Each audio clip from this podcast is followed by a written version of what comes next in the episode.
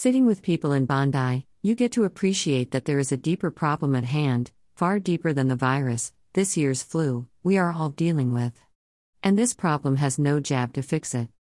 The problem I speak about is the empowerment of ignorance. If you watch SAS on TV or read the news on a daily basis, what is conspicuously obvious is the individual voices of unconscious people have become louder and louder. And this has always been the case just before a mass humiliation. Such an uprising of ignorance has always preceded a leader who has been able to engage with this violent voice of the minority to cause mayhem. Hitler was one such example, but there are many. The entire history of the Middle East is riddled with such situations. North Korea and China all struggle under the dominance of a minority that became the rule of the majority. Ignorance is a powerful force. Making a stand in life seems to be the new brand of freedom. It isn't. It is the complete opposite. But when the voices of the ignorant become loud enough, the sheep follow until it hurts.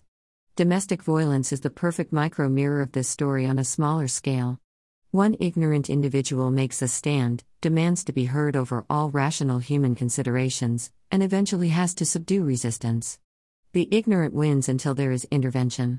When it comes to a nation, such as North Korea, this can take many, many years, especially with weapons of mass destruction as defense. In Nepal, high in the mountains, monks, my friends still sit in meditation. They are no longer the candy of backpackers looking to validate their ticket to nirvana through a quick photo opportunity or small donation. But life doesn't change for the monks. Each day, they chop wood, carry water, and sit in prayer for the well being of all beings, including the ignorant. Unaffected by the dramas that unfold, for them, time is measured in centuries, not days, events are part of cycles, good will prevail, and this is their mantra. But we in the West are profiteers. We love to ride the highs and avoid the lows. We love the opportunity to make more, earn more, have more, and so, we have a second by second experience of life. We struggle to cope with the temporary nature of things because most often, the mission is to capitalize on circumstances or avoid their discomfort. A very disruptive and stressful way to be. Home renovations are at an all time high. People are locked into homes that have become too small. Complaints abound that life is really hard living with our own children.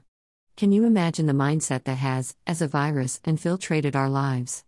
Things are tough because I have to live with those I love and I hate it, and therefore, them. Consciousness isn't a stand. Self awareness is not an opinion. Life is not short. Challenge is opportunity to experience even greater levels of life. The key to fighting the spread of ignorance as a virus in the world is not passive. It is, as Gandhi taught, non compliance.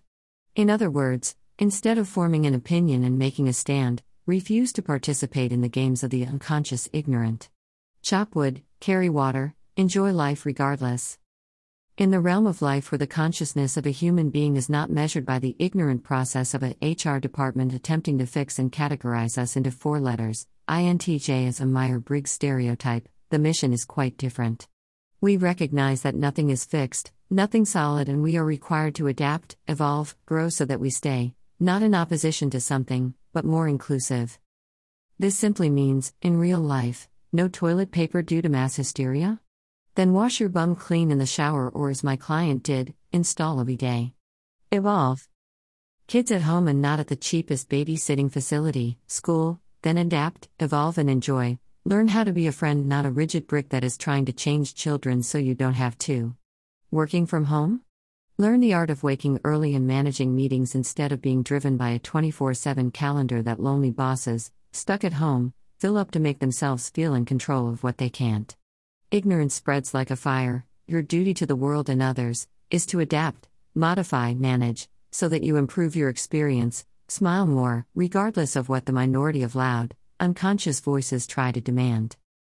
At work, those who are in leadership roles they are ill suited for, who are HR friendly but unconscious in their ways, use opportunity to reconcile their personal stand. They deliver change to others. They demand meetings, are supercritical and in some cases try to manage others through demands of output. No different to being a hard handed parent to stop a child being a child in order to keep life just the way the parent likes it. Ignorance personified, change the world and those in it so I don't have to.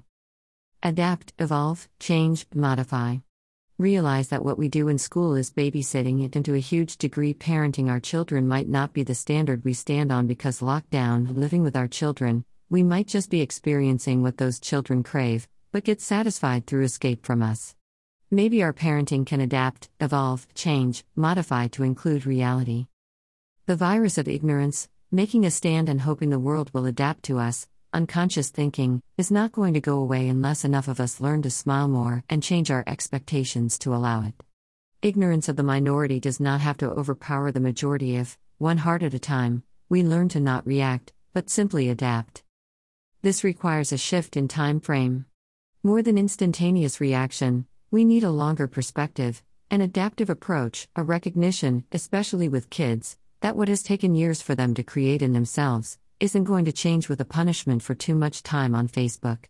And ignorant voices on the street or violent entertainment and TV shows are not the norm, they are the virus of the minority, capturing the weak, influencing the vulnerable, and eventually asserting control over the majority who are too passive to be aware and too rigid to evolve.